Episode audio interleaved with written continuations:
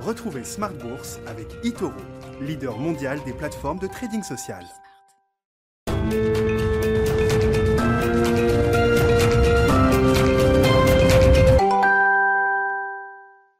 Et c'est reparti pour Smart Bourse, votre double dose quotidienne de marché en direct sur Bismart, chaque jour à la mi-journée, 12h30, 13h. Et le soir, la grande édition, le grand digest de l'information économique, financière et boursière pendant une heure à partir de 18h30. Au sommaire ce soir, des marchés actions qui s'épuisent, on peut le dire ainsi. Le CAC 40 signe à nouveau une séance nulle ou quasi nulle, la troisième d'affilée. Un CAC qui plafonne sous les 5700 points ce soir. 5669 points en clôture avec euh, néanmoins beaucoup d'activités sur certaines valeurs, des groupes qui ont publié leurs résultats. Ils étaient une demi-douzaine aujourd'hui au sein du euh, CAC 40. On notera la performance de Société Générale, du secteur financier dans son, euh, dans son ensemble. Et puis, euh, à l'inverse, un peu de prudence du côté de Legrand, qui a vu sa publication un peu sanctionnée aujourd'hui par le, marché. À l'inverse, on notera Schneider Electric qui a publié un, un sans faute opérationnel sur 2020. Et puis, un sujet encore un peu plus spécifique, c'est le cas Danone avec des fonds activistes qui euh, commencent à mettre euh, une pression significative puisqu'on a un deuxième fonds qui euh, appelle à des changements de gouvernance, de stratégie au sein de, Danone. Le groupe Artisan Partners, le fonds d'investissement Artisan Partners qui rejoint ainsi Bluebell Capital pour demander notamment la dissociation des fonctions de président et directeur général occupées aujourd'hui par Emmanuel Faber. Le marché semble croire qu'il va se passer quelque chose autour de Danone et de sa gouvernance. Le titre Danone a terminé en hausse de plus de 2 ce soir. Vous aurez le résumé complet dans un instant avec Nicolas Pagnès depuis la salle de marché de Bourse Direct et puis toujours dans la séquence des résultats. Douche froide pour Unibail Rodamco Westfield. Sur le plan opérationnel, évidemment, l'année 2020 a été une année euh, particulièrement compliquée, inédite. On parle d'une foncière commerciale qui euh, exploite notamment le Forum des Halles à Paris et puis Unibail Rodamco Westfield qui gère également une situation d'endettement compliquée et qui annonce à ce titre la suspension de son dividende pour les trois prochaines années. Douche froide à nouveau donc pour les actionnaires. Et le titre Unibail Rodamco Westfield qui a plongé littéralement aujourd'hui une baisse de plus de 10% pour le titre. On parlera spécifiquement du, des foncières commerciales cotées euh, avec Laurent Saint-Aubin qui sera avec nous à partir de 19h15 en direct pour le quart d'heure thématique de Smart Bourse, spécialiste des, des foncières cotées et gérant du fonds Sofidi Sélection 1 chez Sofidi.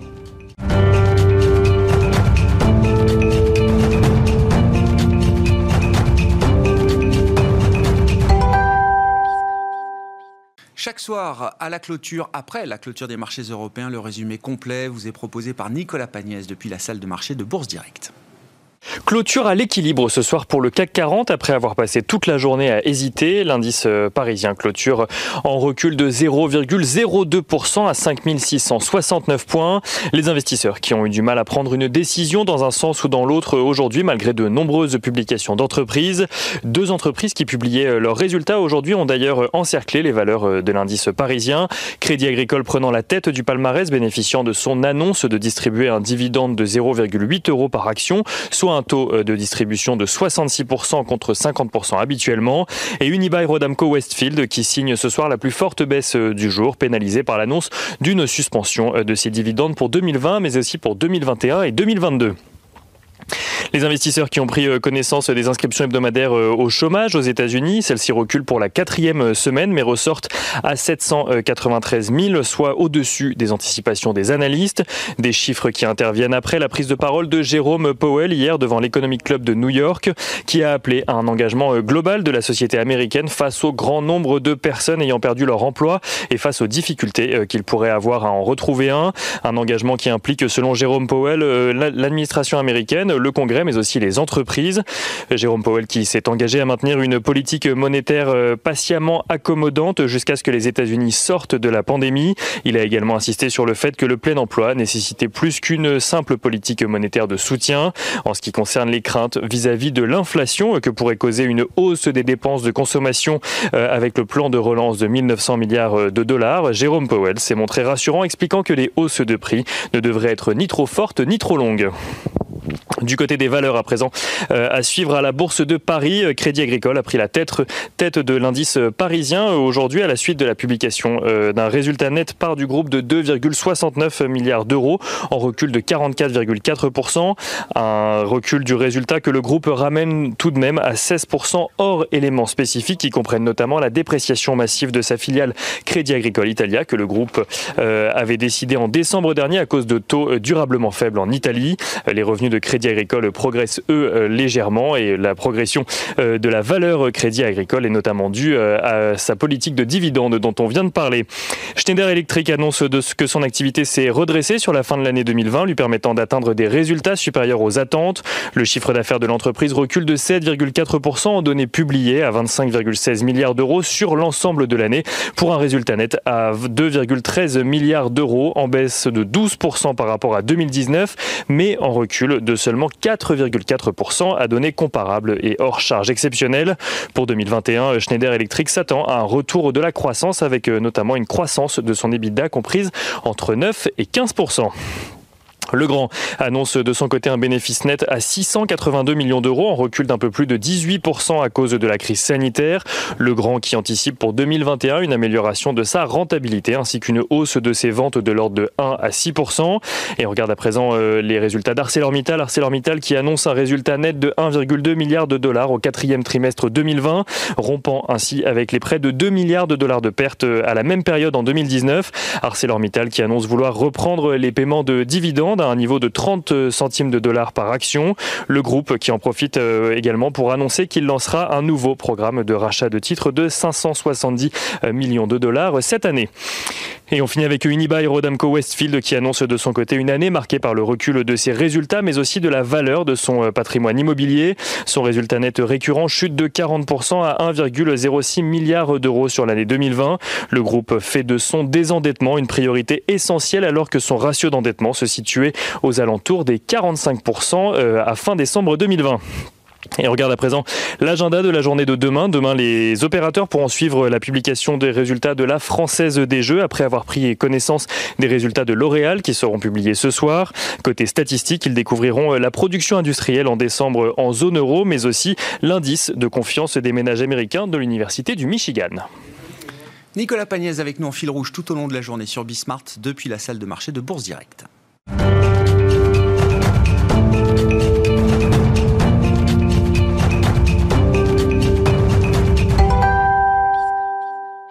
Trois invités avec nous chaque soir pour décrypter les mouvements de la planète marché. Jean-François Robin est avec nous ce soir, le directeur de la recherche marché de Natixis. Bonsoir et bienvenue Jean-François. Bonsoir. Florent Delambre nous accompagne, stratégiste chez MNG Investments. Bonsoir Florent, merci d'être là. Et Malik Hadouk avec nous également. Bonsoir Malik, bienvenue. Vous êtes le directeur de la gestion diversifiée et convertible de CPR Asset Management. Le risque d'avoir une économie américaine dopée aux stéroïdes pour euh, la deuxième partie d'année avec un risque d'ébullition même pour l'économie euh, américaine. C'est le risque qui est soulevé par euh, quelques économistes de renom, Larry Summers, suivi d'Olivier Blanchard. Le débat fait rage depuis euh, quelques jours. Comment vous regardez ces interrogations, ces questions qui sont posées, Malik, d'un point de vue de marché? Est-ce que c'est un débat juste d'économistes un peu grosse tête Est-ce que c'est complètement anachronique Ou est-ce que non, c'est un vrai sujet, y compris pour les investisseurs aujourd'hui? Non, non, c'est bien entendu un, vrai sujet parce qu'on remarque que déjà l'économie américaine est assez résiliente avant le, lancement de ce, plan de relance. Donc ce plan de relance, il allait jusqu'au bout, surtout en termes de montant, pourrait avoir un effet accélérateur. Et les inquiétudes des investisseurs, c'est de, de subir une hausse des taux assez, assez violente qui pourrait euh, entamer la, la, confiance des investisseurs. Donc c'est un débat que l'on suit, mais pour l'instant, euh, on attend, on attend les faits avant de pouvoir euh, réagir. Mais c'est c'est vrai que les, projections qui ont été faites montrent que si le plan était mis en place, on aurait euh, une accélération de la croissance américaine qui passerait en tendance, au-delà de sa tendance de, long terme, de l'ordre de 10 à 13% je crois. Mhm. Et donc, ça, serait, ça, devrait amener une tension sur, sur, sur les taux d'intérêt. Le, chemin pour parvenir à ce scénario, c'est un chemin très étroit, alternatif, ou c'est un vrai risque euh, majeur là pour euh, les prochains mois, les prochains trimestres? Ça paraît incroyable. On, sort à peine d'une pandémie quand même euh, majeure, inédite dans, l'histoire, et on est en train de se demander si oui, parce que... ça va pas trop vite, juste pour l'économie américaine, je précise. Hein. Non, mais ce qui est mis en face aussi est assez, important. En termes de taille, hein, il y a eu l'intervention de la Banque centrale et il y a ces deux plans de relance, parce qu'il y a celui de 900 milliards qui a été signé au mois de décembre et celui-ci de 1900 milliards qui devrait être plus profond et toucher des investissements euh, de manière assez, assez importante. Donc c'est vrai qu'aujourd'hui, dans nos scénarios de marché, il n'est pas inclus euh, d'un scénario de comment dire d'accélération et de, de overheating de l'économie américaine. Pour l'instant, nous ne les avons pas dans les scénarios. Les deux scénarios que nous avons, c'est sont liés euh, étroitement à la pandémie. Soit la campagne de vaccination marche et l'économie, euh, les économies se, se rouvrent petit à petit et on, a un enclenchement d'une reprise, que ce soit aux États-Unis ou en Europe, ou soit le pendant, c'est que vraiment malgré les, la campagne de vaccination, la pandémie continue de, de perdurer et affecte à nouveau la, la, la croissance économique mondiale. Hmm. Donc on n'a pas ce scénario de, de, de, surchauffe de l'économie américaine. Là, c'est dans une vision à trois mois, c'est ça euh, Une vision à trois mois. Même à six mois, on n'aura pas de surchauffe. Euh, c'est peut-être au deuxième trimestre, mais il faut attendre de voir. Attendons de voir. Euh, bah, quand même, réfléchissons d'abord au, sujet aujourd'hui. Euh, Jean-François, comment vous comprenez ce, débat? Est-ce que c'est un vrai sujet? Est-ce que c'est complètement décalé? Vu d'Europe, ça nous apparaît incroyable de, se dire que c'est le débat en ce moment peut-être aux États-Unis. Non, mais pour faire dans, le prolongement de ce qui vient d'être dit, euh, c'est vrai que quand vous regardez ce plan de 1900 milliards, hein, c'est 9 points de PIB du PIB d'avant crise aux États-Unis. Donc si vous mettez 9 points de PIB, tout le monde se dit, eh ben, évidemment, la croissance américaine va exploser. Hein, nous, on, prévoit 4%. Si ça passe, effectivement, 1900 milliards, 9 points de PIB de plus de dépenses budgétaires, on va peut-être passer à une croissance américaine de 5-6%, sachant que la croissance potentielle américaine, avant tout ça, c'était autour de 2. Mm. Après les crises, en général, on enlève un demi-point, donc elle doit être autour de 1,5. Donc on voit bien qu'il y a quand même euh, un peu de surchauffe, euh, probablement. Mais c'est normal, hein, vous avez un rebond par rapport à l'année dernière. Et c'est là où moi je mets un petit peu des bémols. C'est-à-dire que l'année dernière, quand vous mettez bout à bout tout ce qui a été fait aux États-Unis, vous êtes à 25 points de PIB quasiment. Ah donc euh, en fait, ce qui explique que les États-Unis aient fait moins 3,5 quand l'Europe a fait moins 7, ils font deux fois mieux, mais ils ont mis aussi deux fois plus de dépenses budgétaires que nous, sachant que les politiques monétaires font exactement la même chose. On est à 7 trillions de billions, euh, on achète à peu près les mêmes choses par, par mois, donc BCE et Fed font un peu la même chose. Ce qui fait vraiment la différence dans les mm, chiffres de mm. croissance, c'est quand même cette relance budgétaire. Alors un mot quand même sur euh, ce qu'il faut ou pas le faire, c'est tout le débat de Laurence Summers et d'Olivier Blanchard notamment. C'est-à-dire, est-ce que c'est un intérêt de le faire maintenant si les économies se rouvrent? Ce que vient de dire Malik, je pense, est très vrai. C'est-à-dire que, attention, la pandémie, euh, ils sont un petit peu comme nous. Hein. C'est-à-dire que leur, campagne de vaccination a des problèmes logistiques. On se bagarre tous pour avoir assez de vaccins. Euh, on est en train de dire, Joe Biden, que ça va durer sans doute jusqu'à décembre de, vacciner à peu près tout le monde aux États-Unis. Donc ça va durer encore un an.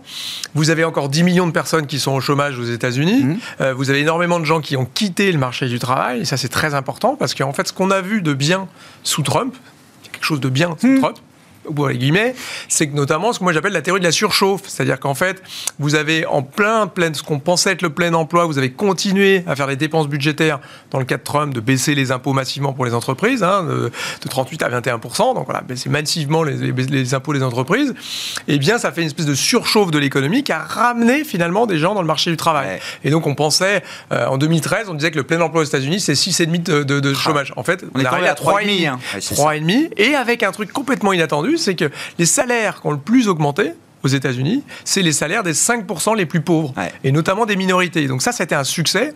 On a ramené des gens qu'on pensait complètement inemployables euh, parce que euh, peu de qualifications, etc., des problèmes euh, de divers et variés. Et finalement, en fait, cette population est revenue, toute une partie de la population qui est revenue au travail avec des salaires qui ont monté de plus de 5%. Hein, la richesse est très très déformée en faveur des, des plus riches, mais les salaires ont plus augmenté chez les plus pauvres à la fin. Donc cette théorie de la surchauffe, finalement, quand vous avez encore 10 millions de gens qui sont au mm. Chômage, que vous avez un tiers des gens, selon une étude de la Banque centrale américaine, qui ne pourront pas payer leur loyer un tiers des Américains. Hein.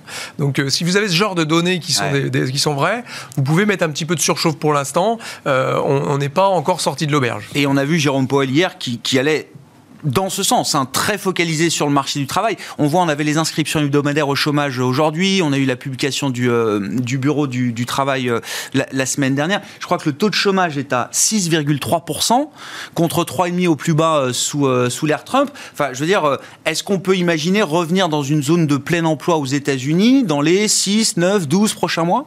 Ah bah, Ce qu'a dit Janet Yellen, c'est pas avant 2022. Hein, donc c'est assez raisonnable. Moi, je fais partie de ceux qui pensent qu'on n'arrivera pas à revoir les 3,5, peut-être jamais parce que finalement, il y a plein de jobs qui vont disparaître structurellement parce qu'il y a de la digitalisation notamment. Hein, donc l'industrialisation, la réindustrialisation qu'on visait sous Trump et qui est aussi visée par Joe Biden, en fait, on remplace pas euh, des gens, euh, des Mexicains par des Américains, on remplace euh, des, chaînes de production par des robots. Hein. Et mhm. donc ça, ça fait, je pense que le taux de chômage, je pense que la, participation au marché du travail aux États-Unis reviendra pas là où elle était précédemment. Et cette tendance structurelle, avoir des gens qui sortent du marché du travail, on risque de l'avoir. Ce qui est très intéressant, peut-être un dernier point, c'est ce que demande quand même Jérôme Powell, hein, un banquier central, dans tout ce débat-là qui nous dit il faut de la dépense budgétaire, messieurs, dames. Moi, la politique monétaire, ah je ne vais même pas remonter les taux, même si ça va à 3%, hein, ce que nous a dit quelqu'un comme Evans, hein, là aussi de la Fed. Donc, ils vont pas remonter les taux de leur côté. Et en plus, ils réclament du, de la dépense budgétaire. Donc, on voit bien que cet attelage entre, d'un côté, Jérôme Powell et de l'autre côté, Janet Yellen, euh, sont en train de marcher main dans la main. Et ça, je, crois que ça, ça pour, pour nous, euh, euh, analystes, et pour, pour en termes d'allocation d'actifs, ça veut dire que si on a ce policy mix qui marche vraiment très coordonné, ce qui n'était pas forcément forcément le cas sous, Trump, autant on risque quand même d'avoir une, économie américaine euh, qui va faire une repli cyclique assez fort. Mm. Florent Delorme chez euh, M&G Investment. Comment vous regardez euh, la situation de l'économie américaine? Alors, le risque de surchauffe, Olivier Blanchard, il dit en faire trop, c'est bien. On en a sans doute fait trop peu en 2008. On avait mis la moitié de l'output, gap en, 2008. Là, on va mettre peut-être deux, trois fois plus. en faire beaucoup trop, c'est prendre un risque sur le long terme pour, euh, pour l'économie américaine. Oui, c'est même surprenant que ce débat euh, soit euh, lancé par Olivier Blanchard, qui, ces dernières années, s'était plutôt fait le chantre de, l'endettement et, de la dépense publique. Mais bon, il, il, il, il, est un peu à contresens par rapport à ses positions habituelles. Nous, ce, débat nous, nous surprend un peu que d'un seul coup, en ce début d'année 2021, où on est encore à l'échelle mondiale quand même euh, très, très touchée par cette pandémie, évoquer euh, surchauffe et inflation, ça nous semble vraiment euh, prématuré. Parce que même si un plan assez impressionnant a été de nouveau voté aux États-Unis et, avec un retour de, la croissance plus fort qu'escompté, aurait-on pour autant une inflation très forte euh, ça reste à démontrer pour les raisons qui ont été euh, évoquées à l'instant. C'est que du côté du, marché de l'emploi, on a quand même un, taux de chômage qui a fortement progressé avec la nécessité de faire revenir à l'emploi euh, beaucoup de monde. Et donc ça, c'est quand même un, frein, un retour rapide de l'inflation par la hausse des salaires. Et puis du côté de l'offre, parce que c'est souvent un argument qui est mis en avant, on nous dit la pandémie a détruit une partie de, l'offre, des chaînes de production, et donc on va avoir des tensions sur l'offre qui peuvent être une seconde source de hausse des prix. Cette, théorie-là, on a aussi quand même du, mal à, y adhérer, dans la mesure où on est quand même dans, un univers euh, euh, plutôt d'offres pléthoriques à l'échelle domestique comme mondiale, euh, d'une économie qui reste mondialisée. Donc la difficulté quand même à, à se procurer des produits nous semble euh, assez, assez restreint. Donc on ne voit pas non plus de, retour de l'inflation par une tension sur l'offre et, donc sur les prix. Donc si on met de côté euh, ces deux moteurs importants euh, qui mm. pourraient justifier un retour de l'inflation, à la fois tension sur le marché de l'emploi ou tension sur l'offre, on ne voit pas comment, même avec une relance forte, on aurait un retour très significatif de l'inflation. Alors effectivement, on peut avoir une inflation qui reprend un peu plus vite euh, qu'escompté, auquel cas des taux, euh, des taux longs euh, qui, qui, reprennent un petit peu de, vigueur, mais là aussi de quel niveau parle-t-on? Puisque de notre point de vue, en réalité, pour que le, les, les marchés actions, par exemple, puisque c'est de cela qu'il s'agit, soient, soient déstabilisés, il faudrait qu'on ait des taux 10 ans qui, qui, viennent rapidement, brutalement atteindre des niveaux de, de, de, de 3%. Ah oui, d'accord. Euh, parce qu'on pense, nous, que le marché action, hein. le marché action peut tout à fait absorber des taux longs à, 2%, à 2,5%. C'est vrai que si on allait sur une séquence très rapide, en quelques mois à 3, forcément, euh, ça, neutraliserait un peu la dynamique haussière du, marché action. C'est pas le rythme qu'on observe aujourd'hui dans la remontée des taux qu'on peut constater aux États-Unis.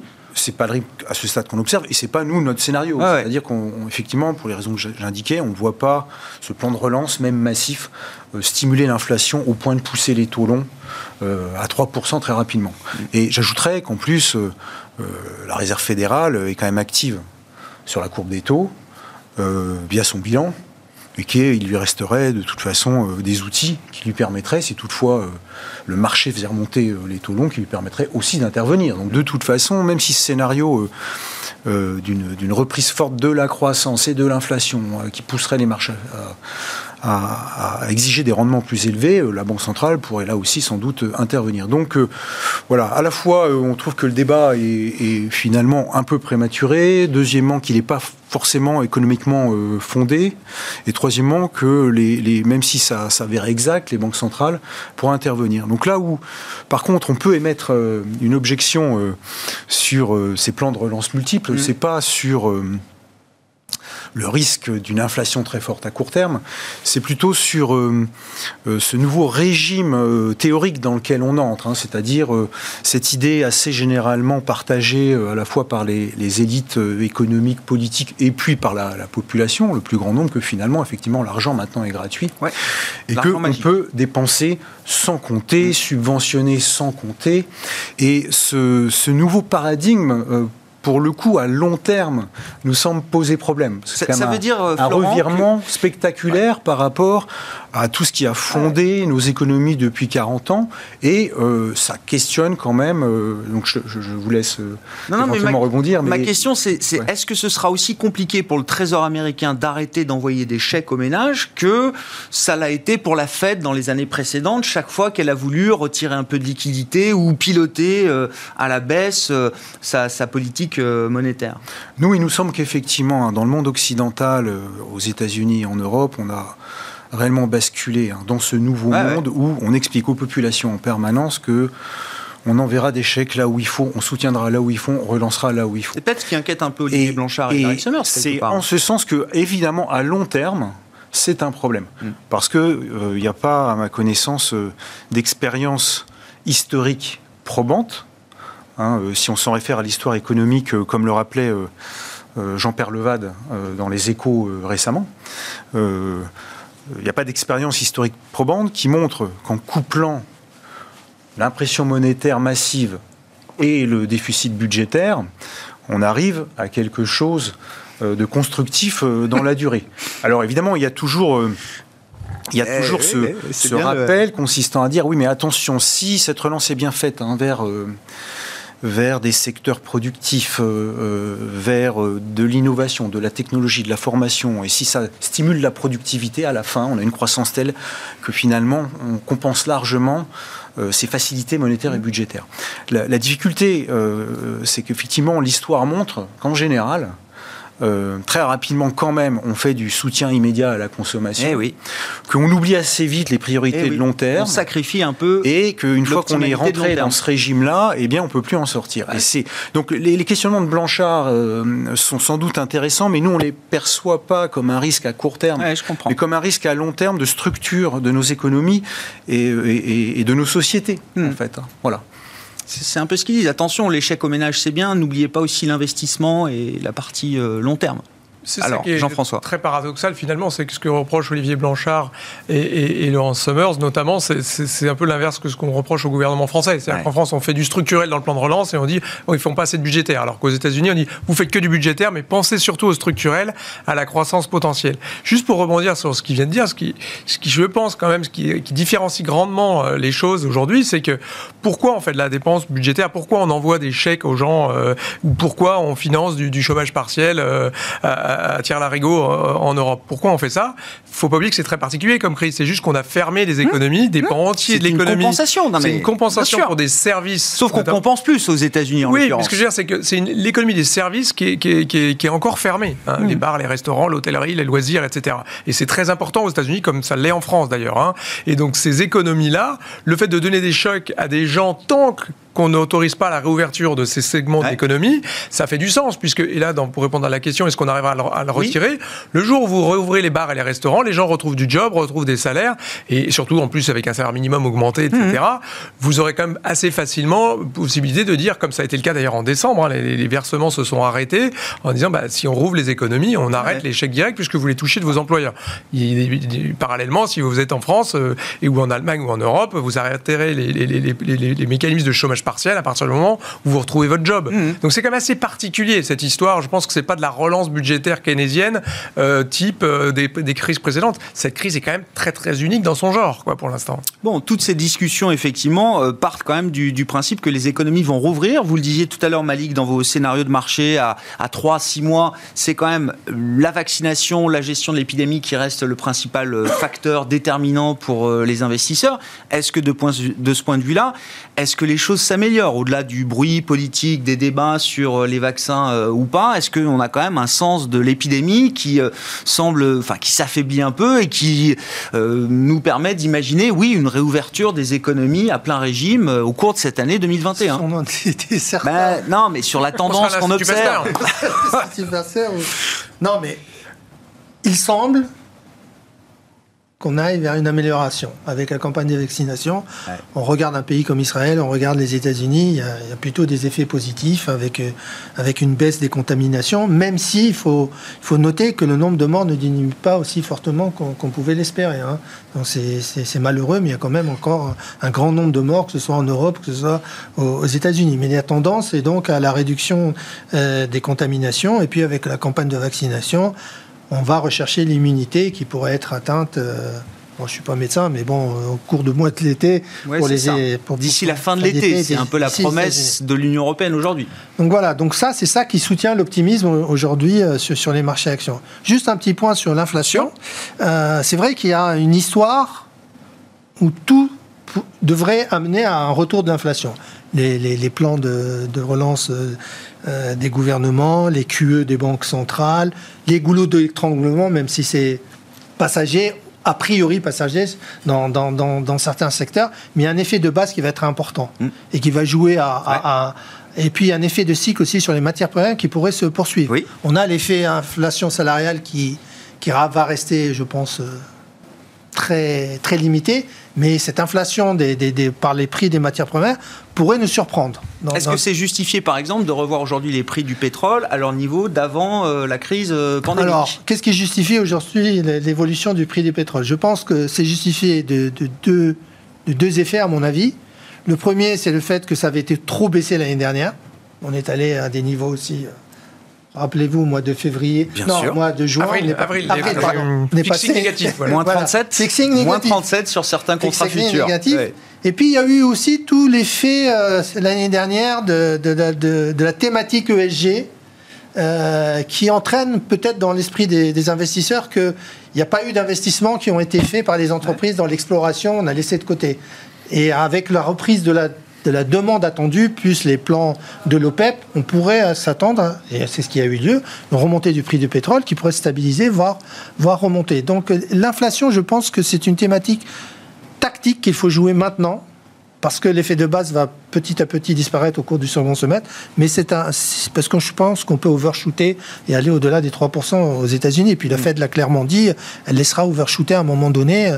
Et la Fed sait ramener les choses à son équilibre quand il faut intervenir. La dernière marque d'inflation qu'on a vue, c'était hier ou avant-hier, sur le mois de janvier, insiste, je crois, hein, sur l'inflation sous-jacente, 1,5 sous l'inflation sous-jacente aux États-Unis, prend pas en compte ces effets de base dont vous parlez déjà. Non, je pense que ça va accélérer dans, dans, les mois à venir. bon, bah, justement, les les thèmes d'investissement, là, donc euh, l'inflation tactiquement, c'est un thème à jouer pour vous aujourd'hui chez, euh, chez CPR. Euh, comment est-ce que vous êtes positionné sur la partie action, sur la partie des actifs risqués Est-ce qu'il y a des, est-ce que c'est les États-Unis, l'Asie Ça semble très consensuel. Est-ce que l'Europe trouve sa place? Alors il y a, il y a deux questions. est-ce qu'on peut poursuivre cette hausse? Je pense que on est arrivé à des niveaux quand même assez, ah. assez élevés. Et je pense que les marchés vont plutôt rester ça, mais c'est en surface que ça va se jouer, avec des rotations encore plus marquées. je pense, c'est là que c'est là qu'il faut intervenir beaucoup plus que sur le comment dire? Sur les indices, sur le niveau des indices, voilà, vous voulez dire. plutôt que, sur la tendance, quoi. Que plutôt que sur la tendance. Voilà, c'est exactement le. Le mouvement de rattrapage, de rééquilibrage du marché, il n'est pas fini. Non, il n'est pas fini. À mon avis, il n'est pas fini. Ensuite, l'Europe, c'est une question qui, qui, qui, qui, revient à chaque fois. Euh, il y a toujours une déception, toujours quelque chose qui bloque, qui ne permet pas d'avancer. Bien entendu, le retard dans la campagne de vaccination qui va plus nous impacter. Mais si on, si on a une reprise cyclique qui s'enclenche telle qu'on pense qu'elle risque de s'enclencher dans les mois à venir, l'Europe a toujours mieux performé dans, ces moments-là. Rappelez-vous 2015 euh, avec le plan Juncker, 2011 aussi. À chaque fois qu'il y a une reprise cyclique, l'Europe à, rattraper euh, en partie son retard. Donc il ne faut pas laisser de côté l'Europe en espérant que, aussi que la campagne de vaccination accélère aussi, parce que c'est un moyen de sortir beaucoup plus rapidement. Donc sur les actions, on reste positionné pour l'instant parce que c'est l'actif euh, qui, qui, est le plus attractif. Mmh. Euh, on ne pense pas aussi que les taux vont remonter très fortement pour l'instant. Donc euh, il y a encore. Euh, quand on reparle, quand on compare les rendements des obligations, du crédit et euh, la prime action, c'est encore, on est encore confortable avec bah, les marchés actions largement. Vous prenez l'inverse d'un PE qui vous donne une certaine prime de risque, vous voyez que les rendements sont autour de 3,5, donc largement supérieurs au taux, au crédit. Il n'y a que l'IG aujourd'hui qui, vous offre des taux de rendement un peu plus attractifs. Bon, vos thèmes de marché chez euh, MNG, là au moment où on se parle, euh, Florent? Alors je, note, hein, je prends les, indices actions comme référence, mais on voit les marchés qui ont le mieux démarré cette année, c'est les, small caps américaines, et puis un certain nombre de pays émergents autour de la Chine, en Asie, euh, la Chine en tant que telle, Taïwan, la Corée du Sud, le Japon aussi, je crois, continue de faire plutôt pas mal. Est-ce que, est que vous êtes dans ces thèmes-là? Est-ce que l'Europe, encore une fois, a sa place? Est-ce que le rattrapage européen est encore possible? Alors effectivement, nous aussi, on considère que l'actif action euh, est attractif dans le contexte actuel, euh, dans un univers où les rendements euh, sont, faibles dans, la sphère obligataire, y compris la sphère du, crédit. Effectivement, on a un, différentiel de rendement sur euh, l'actif action qui reste de notre point de vue attractif, même si en absolu on peut avoir le sentiment que les marchés actions sont chers par mhm. rapport à des niveaux de PER historiques, mais si on compare euh, le rendement de ces marchés actions au niveau des taux d'intérêt maintenant, force est de constater que ça reste quand même euh, un, actif à insérer forcément euh, dans un portefeuille. Alors ensuite, euh, sur quoi on se porte euh, Effectivement, d'abord sur des marchés liés à l'écosystème asiatique et, chinois, puisque force est de constater qu'il y a une gestion de la pandémie qui semble plus efficace, avec des confinements qui ont duré moins longtemps, des vaccinations plus rapides et, des chiffres économiques qui montrent bien que la Chine repart plus vite et, l'écosystème qui va avec. Donc on se porte par exemple sur des marchés comme la Corée du Sud ou Taïwan. Ça, c'est une conviction forte depuis de, nombreux mois, euh, qu'on complète avec une exposition euh, au marché américain, mais euh, assez ciblée, en particulier sur les valeurs bancaires américaines, dont on pense qu'elles ont des caractéristiques intrinsèques très attractives. Bon, on l'a vu que les banques américaines effectivement, à la fois par les opérations euh, de, fusion-acquisition, les activités de marché euh, finissent ah euh, par dégager quand même des, résultats tout à fait satisfaisants. Et puis, le redémarrage de l'économie américaine et, la légère hausse de taux qu'on peut attendre, même si, comme j'indiquais tout à l'heure, ça ne sera pas non plus un choc, un choc sur le marché obligataire, mais bon, tout ça devrait être favorable au marché bancaire américain. Donc on reste positionné sur les, les bancaires américaines et on complète par une touche d'investissement en Europe. Euh, On se diversifie avec l'Europe aujourd'hui.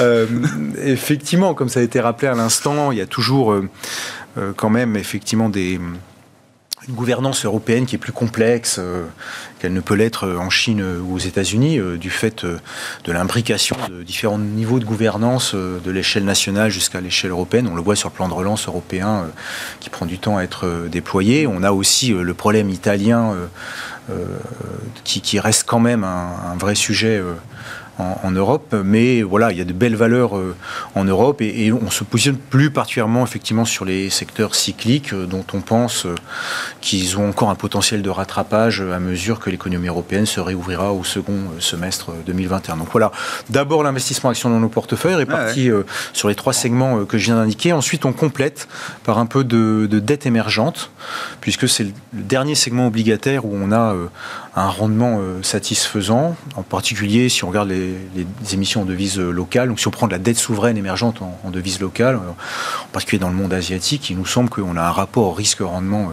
tout à fait satisfaisant, ce qui permet de par un portefeuille centré et, et, un, et, un, risque de vise aujourd'hui sur les, les, émergents qui est quoi? Limité, vous diriez, Florent? Ben, Dans la mesure où le, on voit mal le dollar se renforcer très, très fortement, puisque les, vous avez compris, on ne croit pas à la théorie euh, de la surchauffe euh, mmh. aux États-Unis, donc on ne voit pas non plus un dollar se renforcer euh, très fortement, ce qui, ce qui milite pour une exposition au marché émergent et à la dette. Alors, ce n'est pas le cœur du portefeuille, mais ça nous semble un complément intéressant pour diversifier les sources de rendement. Bon, sur les thèmes de marché, Jean-François, qu'est-ce qui vous intéresse le plus en ce moment du côté de, de Natixis, à la recherche marché? Et puis je veux bien qu'on dise un petit mot quand même du, du rallye Draghi en Italie. Et et du Bitcoin aussi peut-être pour finir. Oui, oui, oh, bah, non, mais c'est sûr qu'il y a plein, il y y a plein de sujets, effectivement.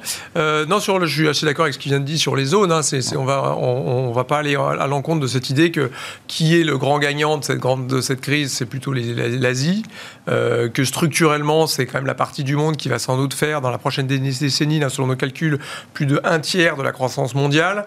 Donc, euh, vous avez des croissances potentielles en Asie hein, qui sont autour de 5%, quand en Europe, on va être autour de 1, 1,5 les États-Unis entre 1,5 et 2. Hein. Je reste généreux sans doute avec l'Europe et les États-Unis. Et on est à l'aise avec les valorisations dans cette partie du monde Où ça commence à être euh, bien intégré C'est comme les, problématiques sur, sur la transition énergétique. C'est sûr que quand vous regardez les valorisations, elles sont un peu inquiétantes. Mais, vu le rythme de croissance. Est-ce que la tendance structurelle, elle est quand même pas que cette partie du monde va continuer hein. C'est encore une fois, on parle de la Chine, mais euh, qui a échappé à la récession dernière C'est des pays comme le Vietnam, hmm. qu'on fait une, il y a une zone monétaire, il y a une zone pardon, de, libre-échange, un accord de libre-échage avec l'Europe qui a été fait. Typiquement, le Vietnam, c'est des pays très intéressants et puis vous avez cette organisation régionale, le RCEP, là, l'accord régional, hein, où vous avez 97% des biens qui vont s'échanger sans, euh, sans, euh, sans, droit de douane, euh, tarif douanier. Donc il y a un, rebasculement des chaînes de valeur qui va s'organiser quand même. Donc c'est quand même une zone, on peut pas dire, ok, c'est cher, j'y vais pas, que ce soit sur la dette, sur les actions, c'est quand même une des zones intéressantes. Alors un petit bémol quand même, c'est le pays, la, zone du monde avec l'Afrique la plus en retard sur la vaccination hein, quand même. Hein. C'est eux qui vaccinent le moins. Le Japon commande que la semaine prochaine à vacciner Mm, avec mm. un seul vaccin, le AstraZeneca. On critique beaucoup l'Europe, mais nous, mine de rien, les six vaccins qu'on a sécurisés, c'est les bons. Mm. Eux, ils, ont, ils commencent tout juste et on peut pas dire que le vaccin a pas été, le, Japon n'a pas été touché.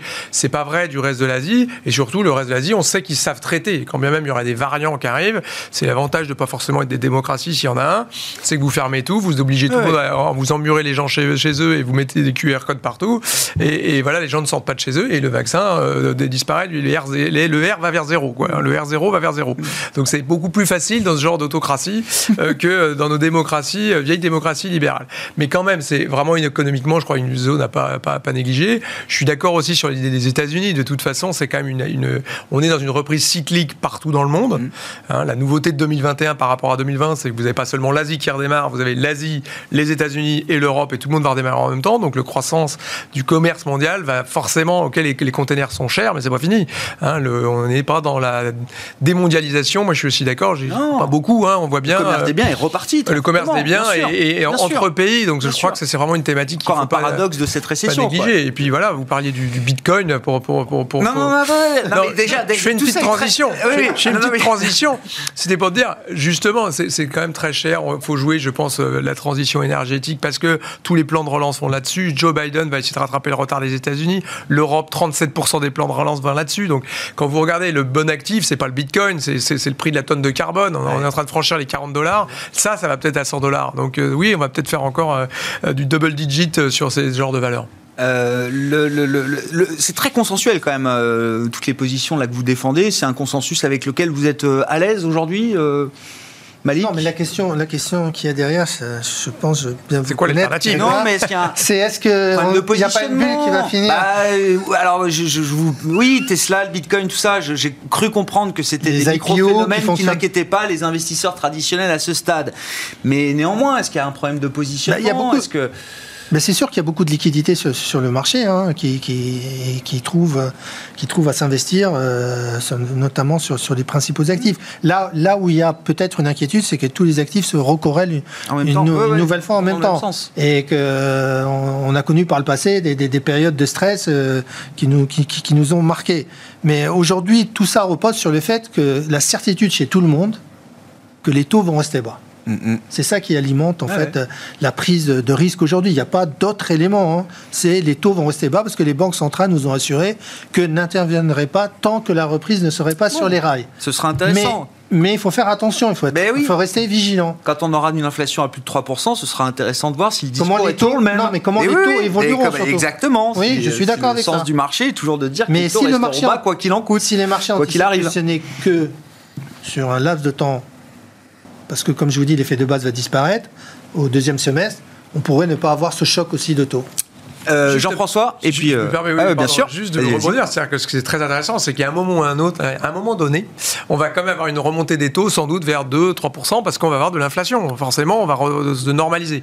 Et, à ce moment-là, effectivement, les valorisations des actions hein, le, vont devenir très très tendues. Mmh. Et, à ce moment-là, on va avoir cette fameuse rotation euh, qui va être compliquée. Alors, les investisseurs de long terme qui sont autour de cette table sont moins inquiets, parce que finalement, dans un monde comme ça, si vous avez des taux qui remontent, vous avez un effet de second tour. C'est-à-dire que si vous avez des taux américains à 3%, bah, les taux redeviennent intéressants aussi. Hein. Donc vous avez aussi euh, un changement d'allocation d'actifs. Euh, Donc on va voir des investisseurs quitter le marché action pour aller se bah, repositionner sur la partie pour les gens qui ont acheté du GameStop qui valait 38 milliards. Euh, et voilà, c'est ça qui est un petit peu bizarre que quand vous avez un GameStop qui vaut plus que Carrefour ou un Tesla qui vaut cette fois les, les, les, les, sept constructeurs qui le suivent. Quoi. Donc, enfin, autant que les sept constructeurs qui le suivent. C'est ça qui fait problème. Il y avoir des valeurs qui vont souffrir si jamais tout d'un coup tout ce qui est levier, tout ce qui est liquidité euh, abondante qui pour l'instant euh, euh, fait que tous les, tous les actifs sont, maintenus par les banques centrales. Si on retire un petit peu cette, cette action des banques centrales d'injection de liquidité qui va pas aller se mettre sur les taux aujourd'hui parce que c'est trop bas et donc qui va sur les actifs risqués, si vous retirez cette liquidité, bah, vous irez moins sur les actifs risqués et probablement plus sur les taux. Et donc ces histoires de, leverage et des, entreprises très très très valorisées, méfiance quand même. L'Italie, on parlait de taux qui vont à zéro. Est-ce que le 10 ans italien va à zéro avec euh, Draghi aux commandes désormais? Bah, le, le, le, spread va pas à zéro, les taux, en tout cas. Euh, ça à moins de 100 points de base. voilà, moins de 100 points de base. Nous, c'est une target chez Natixis. On se disait 100 points de base, ce sera déjà bien. Euh, finalement, il y a, y a, quand même euh, il y a plusieurs choses là-dedans. Hein. C'est-à-dire que est-ce que Draghi est capable de délivrer tout ce qu'il ce qui a promis hein? C'est-à-dire que tout ce tout ce qu'on lui prend, enfin, quand on lui prête comme euh, comme possibilité. C'est Super Mario est aux commandes. Et c'est vrai que quand on regarde, on dit bah tiens, c'est magnifique.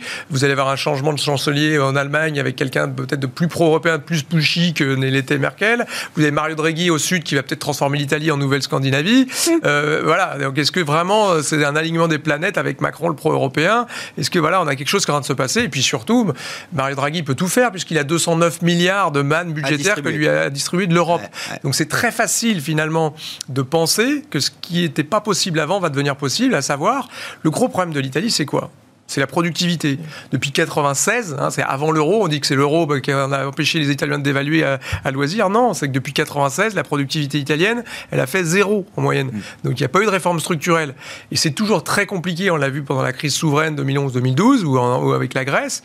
C'est hyper compliqué de faire des réformes C'est son mandat, Draghi, de faire des réformes structurelles bah, ou il doit distribuer les 200 milliards Oui, mais les 209 euh milliards, faut pas oublier que l'Europe dit qu'il faut faire des réformes structurelles si vous les voulez. Hein. Donc c'est à être le problème avec la Hongrie notamment.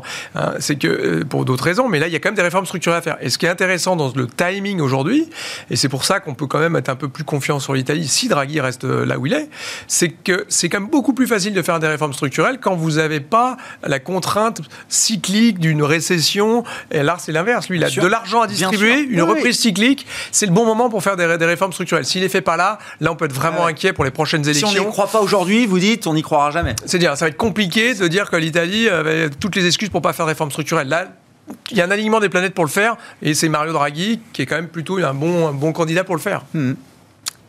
Un petit mot du Bitcoin euh, Non, mais si, parce que là, toutes les grandes maisons sont en train de s'y mettre. Euh, euh, aujourd'hui, c'est BNY Mellon. la plus ancienne banque américaine, plus de 2000 milliards de dollars d'actifs sous gestion, qui dit les actifs digitaux sont en train de devenir des actifs mainstream Et donc, nous allons les intégrer dans nos procédures de gestion d'actifs comme les autres, comme les autres devises. comment vous comprenez ces mouvements? Je vous cite l'exemple du jour, mais bon, chez MNG, je ne sais pas si vous pouvez parler au nom de la maison MNG, Florent, pour exprimer la position d'MNG vis-à-vis du Bitcoin. vous direz qu'il y a beaucoup d'opportunisme en ce moment parce que c'est un effet de mode c'est l'effet du moment ou est-ce qu'il y a une réalité quand même qui est en train de s'imposer, euh, qui est que euh, des actifs sans rendement, euh, dont on nous dit qu'ils ne sont pas des monnaies, sont en train quand même d'intégrer des portefeuilles traditionnels?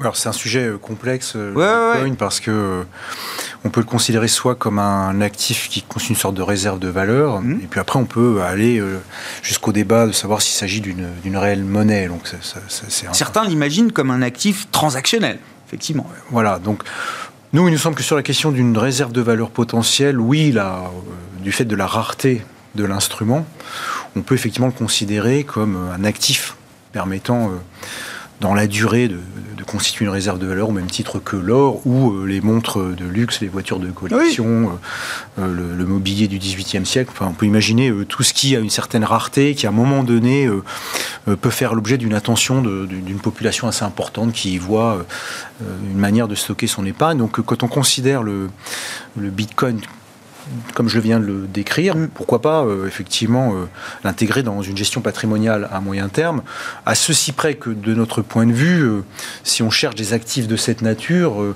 l'or nous semble à ce stade quand même présenter des, caractéristiques euh, de, stabilité euh, un peu supérieures, parce que la, faiblesse du Bitcoin, qui est dans sa phase euh, de, constitution d'une crédibilité, c'est cette volatilité extrême qui pose quand même problème pour un, gérant patrimonial, parce que avoir un actif comme ça, dont, les valorisations explosent à la hausse puis s'effondrent, ça pose problème. Donc si on devait avoir dans une gestion patrimoniale des actifs euh, réserves de valeur, on irait quand même plutôt sur ceux que j'ai cités, en particulier l'or, que, le Bitcoin pour cette euh, raison-là. Mais par contre, euh, la question de savoir est-ce que ça peut être une monnaie au sens où le dollar ou l'euro sont une monnaie, là, là pour l'instant, on considère que ça n'en a, pas du tout les, les, attributs, mais bon, ça nous emmènerait dans un débat beaucoup trop long.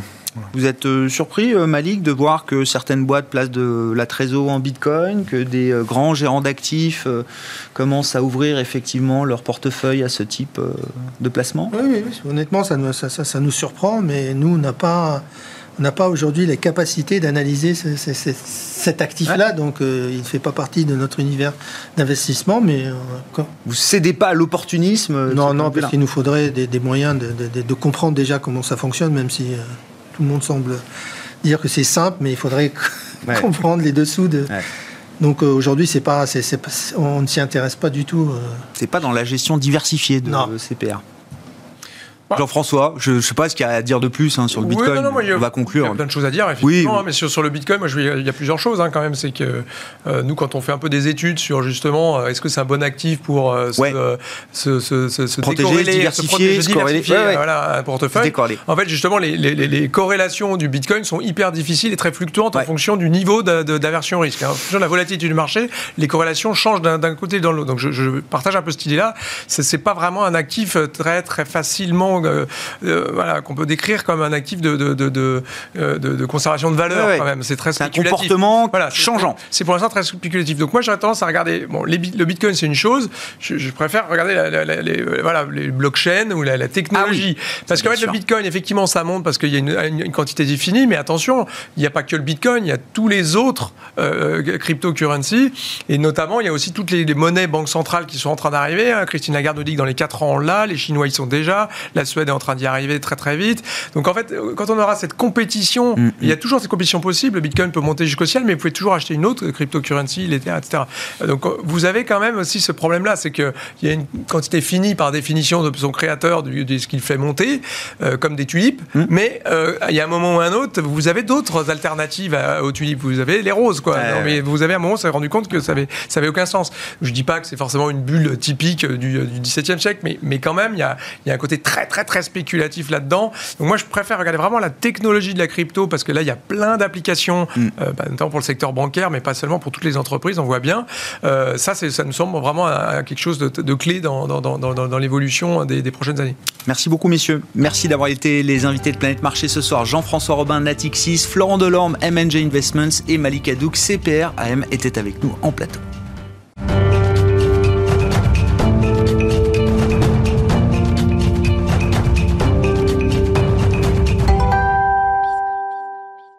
Le dernier quart d'heure de Smart Bourse, chaque soir, c'est le quart d'heure thématique marché à thème consacré ce soir aux foncières cotées avec notamment la publication ce matin des résultats d'Unibail Rodamco Westfield et une douche froide à nouveau pour les actionnaires. Le titre a chuté de plus de 10% sur, euh, sur les marchés européens et on en parle avec Laurent Saint-Aubin, spécialiste des foncières cotées et gérant du fonds Sofidi Sélection 1 chez Sofidi. Bonsoir et bienvenue Laurent, vous êtes avec nous euh, à distance, je vous remercie.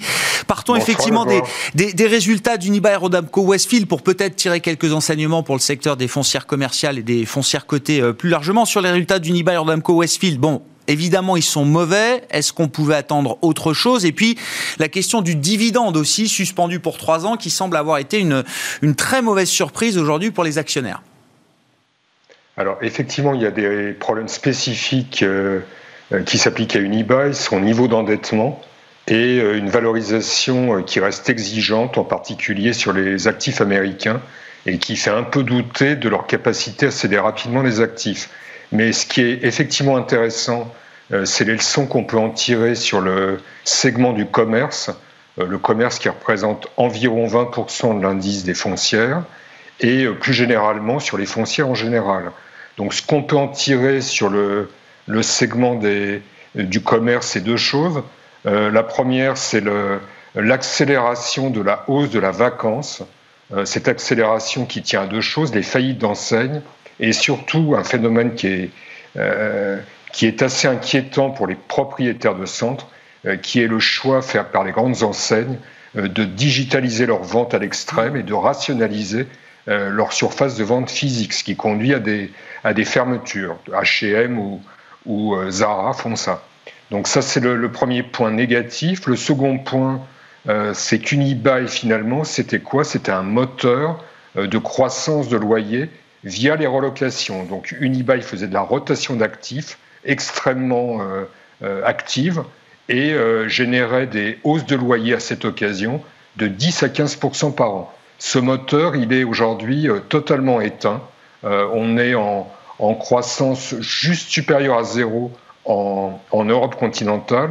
Et plus inquiétant, on est en recul de 20%. Donc les loyers baissent de 20% sur les relocations sur les actifs américains d'Unibail. Ça, c'est un changement euh, euh, massif. Et puis à côté de ça, les deux leçons qu'on peut tirer pour le, segment des fonciers en général. Euh, la première, c'est ce que j'appellerais le, mirage de la value.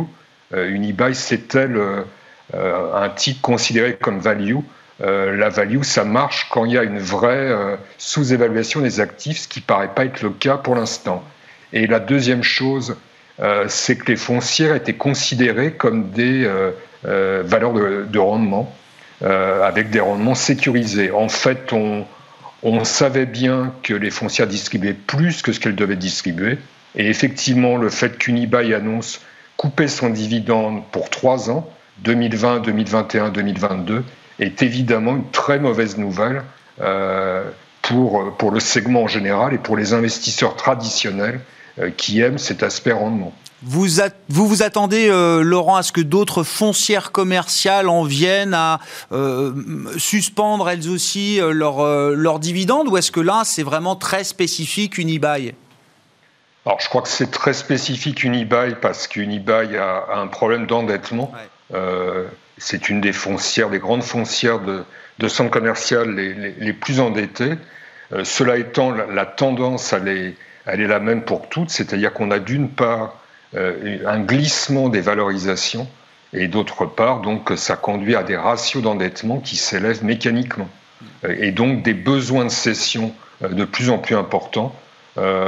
les besoins de cession de plus en plus importants, s'ils ne sont pas satisfaits, eh bien, il y a une solution qui est effectivement de couper les dividendes. Je reviens sur la question des loyers, euh, Laurent, et il faut sans doute faire le lien avec la, sous-performance toujours du secteur des, euh, des foncières cotées par rapport au, reste du, marché. Vous dites elles ont perdu en pricing power. Est-ce que c'est transitoire, temporaire? Est-ce qu'on peut imaginer en se projetant euh, jusqu'à la réouverture des centres commerciaux et des, des économies? Admettons qu'on en arrive un jour à ce point, Laurent. Est-ce que, est-ce que les meilleurs groupes, les meilleures foncières commerciales retrouveront quand même une capacité de négociation avec les, enseignes ou est-ce que c'est un rapport de force qui est, profondément renversé, bouleversé pour euh, beaucoup plus longtemps que ce qu'on peut imaginer? Bah, les foncières, c'est le, miroir de la bourse. Et qu'est-ce qui s'est passé en bourse l'an dernier? C'est qu'on a eu une disparité de performance, une disparité de capacité de résistance entre les meilleurs euh, et les autres qui s'est euh, violemment accrue. Les foncières, c'est pareil. Euh, donc euh, les foncières de, bureaux, de périphérie euh, me paraissent mal parties pour imposer ce pricing power ou pour imposer une indexation s'il y a un retour de l'inflation. Et Unibail-Rodamco reste la meilleure foncière européenne en termes de qualité d'actifs. et on voit bien qu'ils ont beaucoup de mal. Donc les autres vont avoir encore plus de mal. Ce qui, par contre, continue de fonctionner, où le pricing power est là, c'est sur la logistique où on a à la fois des hausses de valeur et des hausses de loyer qui s'accélèrent, et euh, le résidentiel, euh, tiré, euh, favorisé par l'écart entre l'offre et la demande. Donc l'écart entre les perdants et les gagnants ne cesse de croître.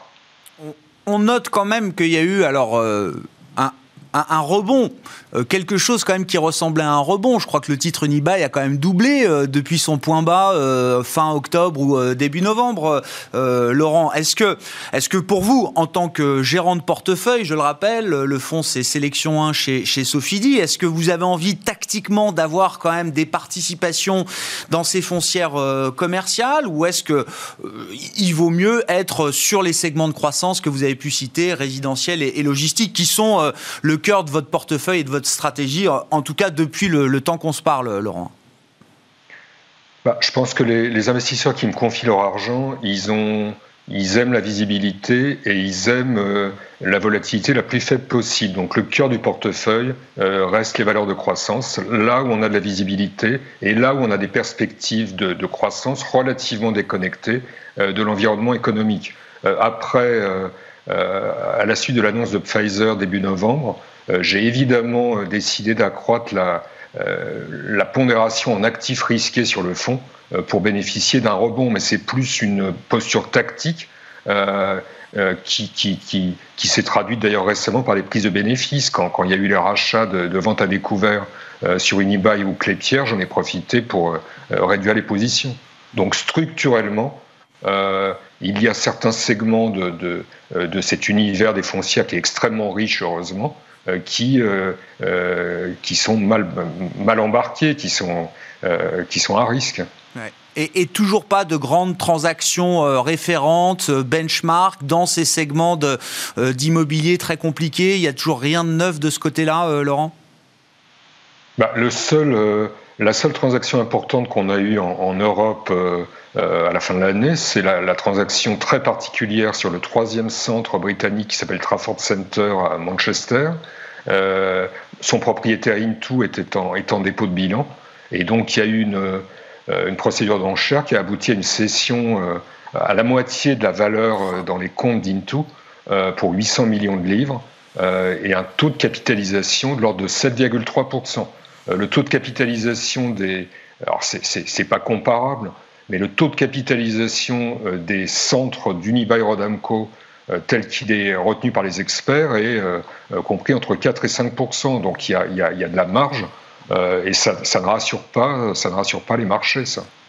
Merci beaucoup Laurent. Merci pour vos, vos remarques et votre analyse de ce secteur des foncières cotées. On parlait bien sûr entre autres des, des résultats publiés par Unibail Rodamco euh, Westfield, mais c'est l'ensemble du secteur qui vous intéresse avec toute sa diversité et sa richesse quand on parle de la logistique et du résidentiel notamment. Merci beaucoup Laurent. Laurent Saint-Aubin qui est avec nous euh, à distance en visioconférence, gérant du fonds Sofidi Sélection 1 chez Sofidi avec nous ce soir dans le quart d'heure thématique de Smart Bourse. On se retrouve ce soir en direct à 12h30 de demain pardon, en direct à 12h30 sur Bismart.